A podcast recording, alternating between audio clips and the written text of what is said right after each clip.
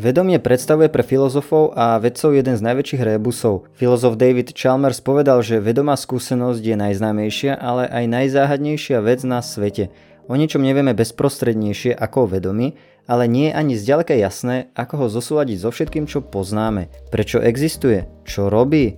Ako by mohlo vzniknúť zo sivej hmoty? Skúsme sa dnes teda zamýšľať, aký je vzťah medzi nehmotnou myslou a hmotným mozgom? Sú rovnaké? aký je medzi nimi príčinný vzťah, ako možno dostať nemateriálnu mysel z fyzikálnej hmoty? Alebo sa môžeme opýtať, je možné mysel zredukovať na fungovanie mozgu? Je mysel len funkciou mozgu? Alebo ide dokonca o totožné skutočnosti? My už vieme, že stav mozgu a psychická aktivita spolu nejako súvisia. Áno, poznáme časti mozgu, ktoré sú centrami pre určité funkcie a psychické aktivity. Vyplýva však z toho, že mozgové stavy sú pôvodcom tých duševných.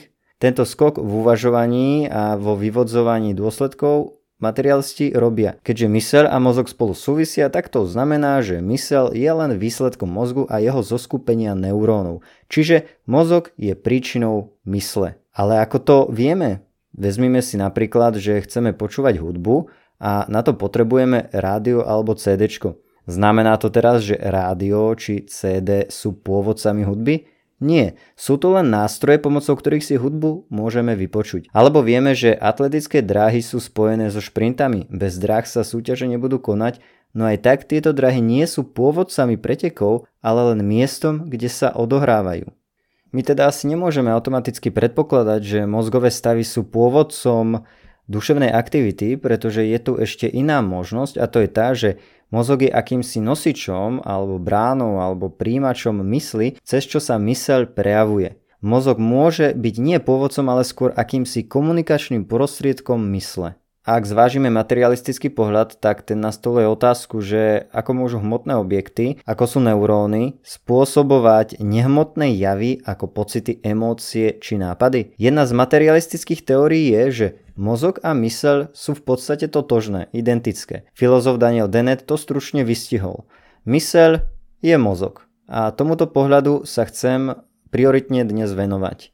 Pri hľadaní odpovede na to, či je mozog a mysel to isté, nám pomôže zákon logiky a to zákon o identite. Ak sú dve veci rovnaké a identické, tak zdieľajú rovnaké atribúty a vlastnosti, pretože sú rovnaké, ako v rovnici A sa rovná A. To, čo platí pre jednu vec, platí aj pre druhú.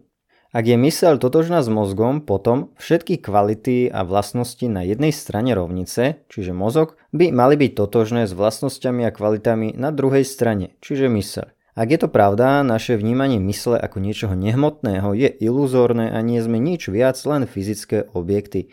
Ak je mysel totožná s mozgom, to, čo vnímame ako vedomie, je jednoducho len náš mozog. Poďme sa teda pozrieť na vlastnosti a charakteristiky mozgu a mysle a uvážime, či sú totožné alebo rozdielne. Poprvé, mozog je hmotný a merateľný, myseľ je nehmotná a nemerateľná. Čiže máme tu takýto rozdiel, čo môžeme jednoducho vysvetliť tak, že mozog je materiálny, čiže môžeme ho napríklad držať v ruke, kým myseľ a vedomie sú nemateriálne. Myseľ alebo ani myšlienku neviem chytiť do ruky. Mozog je niečo hmotné, myšlienka je niečo nehmotné. Mozog je niečo viditeľné, myšlienka je neviditeľná. Ak sme len hmotné bytia, každá časť nás by mala byť skúmateľná a merateľná. Predstavme si myšlienku a vetu. Obed bol dobrý. Kde je táto myšlienka lokalizovaná, akú má váhu, veľkosť a tvar? Mozog môže byť takto sledovaný, odvážený a má istý tvar. Nemôžu byť teda jedno a to isté, čo predstaví a myšlienky. Alebo ak mám myšlienku napríklad na 30 cm pravítko, to neznamená, že moja myšlienka má 30 cm. Stavy vedomia, ako sú myšlienky, túžba, vôľa, pocity, nie sú tak merateľné ako fyzické aspekty nášho tela a mozgu. Sú teda rozdielne. Mozog nemôže byť napríklad totožný so spomienkou, pretože tie nemajú žiadnu váhu, šírku, výšku, miesto, tvar. Aj keby sme skúmali každú bunku, nenájdeme tam konkrétne myšlienky, túžby alebo pocity, ani individualitu človeka. Nikdy by sme nemohli povedať, že aha, konečne vidíme, že v tejto bunke je tento človek. Tu je on, toto je jeho identita. Je to preto, lebo osobnosť je neviditeľná a nekvantifikovateľná, nemerateľná. A teda aj vnútorný život človeka je vlastne nedeliteľný. Ide tu vlastne o našu subjektívnu skúsenosť z pozície inej ako prvej osoby je to ťažko merateľné, napríklad kto a ako popíše, čo práve prežívam. Ja napríklad nezistím, aké to je byť tebou, osobou, ktorá sa teraz nad niečím zamýšľa, len čisto tým, že sa pozriem na tvoj mozog. Ale ak som len hmotné telo a mozog, prečo to potom je takto? Zdá sa teda, že sme viac ako len hmotné telo a mozog. Po druhé, mozog je objekt dostupný vonkajšiemu skúmaniu, myšlienky sú subjektívne, dostupné len danému človeku. Ono je to v podstate podobné, ako som už teraz spomínal, ale skúsme ešte sa nad tým takto zamyslieť, že ak by som ťa požiadal, aby si zavrel alebo zavrala oči a predstavil si hociaké auto, jeho veľkosť, farbu, tvar, interiér, všetko podľa tvojich predstav, môžem nejako zistiť, čo si si predstavil alebo predstavila na základe vonkajšieho skúmania? Alebo vedel by lekár skúmaním mozgu identifikovať, kde sa daná predstava nachádza, aké to auto je, aké má vlastnosti, farbu a tvar? Asi nie, pretože to, čo si si predstavila, je tvoja vedomá súkromná predstava, ktorá je poznateľná len tebe vnútorne. Ja ako osobnosť som niečím neprebádateľným prostriedkami skúmajúcimi fyzické telo. Nezistíme, aký človek je, ak ho budeme len pozorovať zvonka. Samozrejme isté údaje zistiť vieme. Môžeme skúmať mozog, ale nedozvieme sa napríklad, čo si myslí, pokým sa človeka samého neopýtame. Čiže to, čo sa deje v mojej mysli, viem len ja sám. Čiže ide tu o to osobné prežívanie skúsenosti. Je to nedostupné skúmaniu zvonka. Nič sa nedozvieme o osobnosti ľudí a ich vedomých vnútorných stavoch, keď budeme skúmať len ich tela. Ľudí spoznávame bližšie vtedy, keď zistujeme, ako cítia, ako uvažujú, ako myslia, čo ich nadchýna a na čom im záleží, aký majú svetonázor, túžby a tak ďalej. Zdá sa teda, že pocity a myšlienky nemôžno vysvetliť len jazykom fyziky a chémie. David Chalmers usudzuje, že žiadne vysvetlenie podané výlučne na základe fyzikálnych pojmov nemôže vysvetliť vznik vedomej skúsenosti. Lekár vie o mojom mozgu viac ako ja, ale o mojich vnútorných myšlienkach nevie nič. Ani ich nikdy neuvidí, ani sa ich nedotkne. Pointa je takáto. Je rozdiel medzi tým, čo poznám len ja vnútorne čiže na základe introspekcie, rôzne mentálne stavy, seba uvedomenie a podobne, a medzi tým, čo je možné poznať zvonka.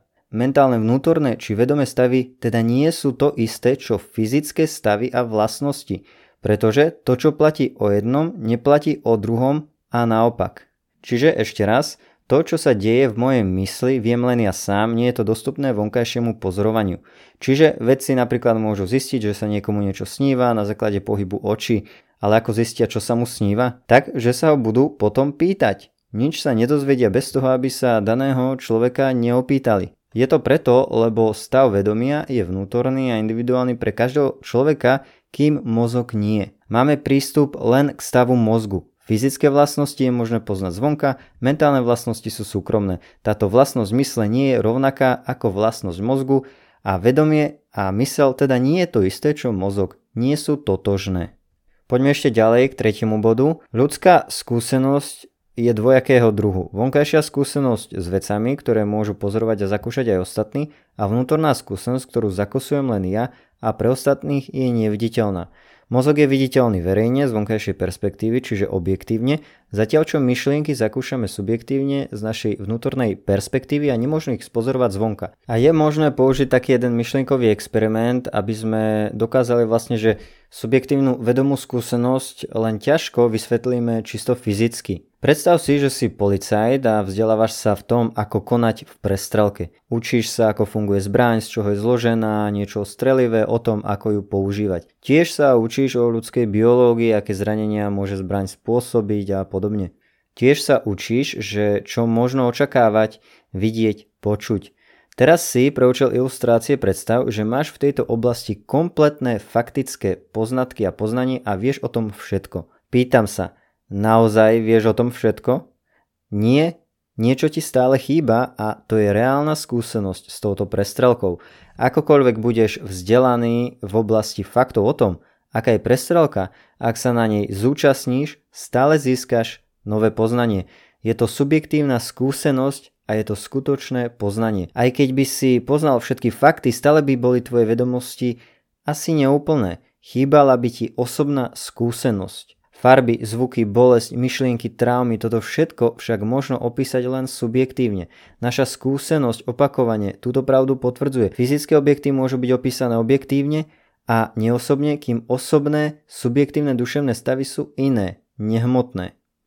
Štvrtý bod by sme mohli nazvať ako cielenosť alebo zameranosť. Čiže mozog len existuje, zatiaľ čo myšlienky a stavy mysle sú o niekom či o niečom. Ako to myslím? Duševné stavy a myšlienky cieľene referujú na niekoho iného alebo niečo iné na niečo vonkajšie. To však nie je prípad mozgu. On proste len existuje. Ide tu o zámernosť. Porovnajme stav mozgu a stav mysle. Stav mozgu proste je, áno, existuje v nejakom stave, ale mentálny stav nie len existuje, ale je o niečom, na niečo poukazuje. Čiže existuje, ale tiež je orientovaný k niečomu a uvažuje o niečom inom, ako je on sám. Napríklad nejaké presvedčenia, názory, tvrdenia a podobne. A my dokonca vieme hovoriť a poukázať na seba. Mohli by sme povedať, že duša má akúsi moc alebo schopnosť objektivizovať telo. To znamená, že svoje telo si môžem uvedomiť ako predmet len vďaka tomu, že som niečím viac ako telom. Poznávajúci subjekt musí byť e, predsa niečím viac než objekt, ktorý poznáva. A čo sa týka mozgu a mozgového stavu, on nie je o niečom, on proste len existuje. Je teda rozdielny od vedomého mentálneho stavu, ktorý presahuje ten mozgový. Uvažujeme o svojej práci, rodine, súčasťou nášho života sú trápenia, nádej, strach, láska. Všetko toto sa odohráva v rámci nášho uvažovania o niečom či o niekom. Toto ale nie je pravda o fyzických objektoch. Dvere napríklad, oni proste len sú, oni existujú, oni neuvažujú nad niečím iným, hej. Fyzické objekty nemajú intencionalitu, čiže túto zámernosť, cielenosť. Same sa na nič nezameriavajú, nie sú na nič orientované, ale len proste existujú. A toto je ďalšia vlastnosť, ktorá odlišuje hmotný mozog a nehmotnú myseľ. Prejdime na piatý bod a tým je neomilnosť, opäť vysvetlím, že ako to myslím. Môžem sa míliť, ak ide o stav môjho mozgu, nemôžem sa však zmieliť, že mám nejakú predstavu. Môžem sa teda míliť napríklad vo faktoch, Hej, že povedzme, že v dome je zlodej, Arsenal vyhral zápas a podobne. Ale nemôžem sa mieliť v tom, že mám túto predstavu či myšlienku. Prvé tvrdenie je o hmotnom objekte zlodej. Hej? Druhé tvrdenie je o stave mojej mysle, čiže existencia zlodeja v nej. Nemôžem sa zmieliť v tom, že mám nejakú túto predstavu, ale o stave môjho mozgu sa môžem zmieliť takisto ako o zlodejovi, áno. Opraviť moju chybnú predstavu môže napríklad neurolog. A toto je ďalší rozdiel medzi hmotnými objektmi, ako je zlodej a mozog, a duševnými stavmi, myšlienkami. Môžeme sa mieliť o hmotných veciach, ale máme priamy prístup k našim myšlienkam, čiže to, čomu veríme, je istým spôsobom nespochybniteľné, neomilné. Môžem sa mieliť vo faktoch, ale nemôžem sa mieliť vo svojom presvedčení o svojej vlastnej myšlienke, ktorú mám. A ešte jeden bod chcem uviesť, šiestý bod, a to je vlastne pravdivosť, nepravdivosť myšlienok versus stav mozgu. A to si vysvetlíme tak, že myšlienky môžu byť pravdivé alebo nepravdivé, kým stav mozgu nie. Napríklad myšlienka, že Arsenal naposledy vyhral, môže byť pravdivá alebo nepravdivá, hej, alebo toto tvrdenie. Avšak toto nemôžem povedať o fyzickom stave mozgu. Lekár sa nepozrie na môj mozog a nepovie, tento stav mozgu je pravdivý, alebo tento stav mozgu je nepravdivý. Čiže keď sa pozrieme na fyzickú skutočnosť, ako je mozog, ten nie je pravdivý ani nepravdivý. Čiže o mojom mozgu platí niečo iné ako o mojom vedomí a myšlienkách a predstavách, pretože tie o niečom hovoria a tie môžu byť pravdivé alebo nepravdivé. Nie som teda totožný s hmotou, respektíve s mojim mozgom. Myslím, že na dnes bude stačiť týchto 6 bodov, 6 rozdielov. Dnešným môjim cieľom bolo teda poukázať na isté rozdiely medzi mysľou a mozgom, z čoho vyplýva, že nie sú totožné, respektíve identické. A táto materialistická teória o identite neobstojí. Poznáme niekoľko rozdielov medzi mozgom a mentálnymi stavmi, čo znamená, že mozog a mysel nie sú totožné. A toto je jeden krok v poznávaní toho, že kto ako ľudia vlastne sme a toho, či sme viac ako len hmota. A myslím, že môžeme už len na základe tohto naozaj racionálne usúdiť, že človek je viac ako len hmota. Ďakujem ti veľmi pekne za vypočutie, budem rád, ak budeš podcast nejakým spôsobom zdieľať a maj ešte pekný zvyšok dňa.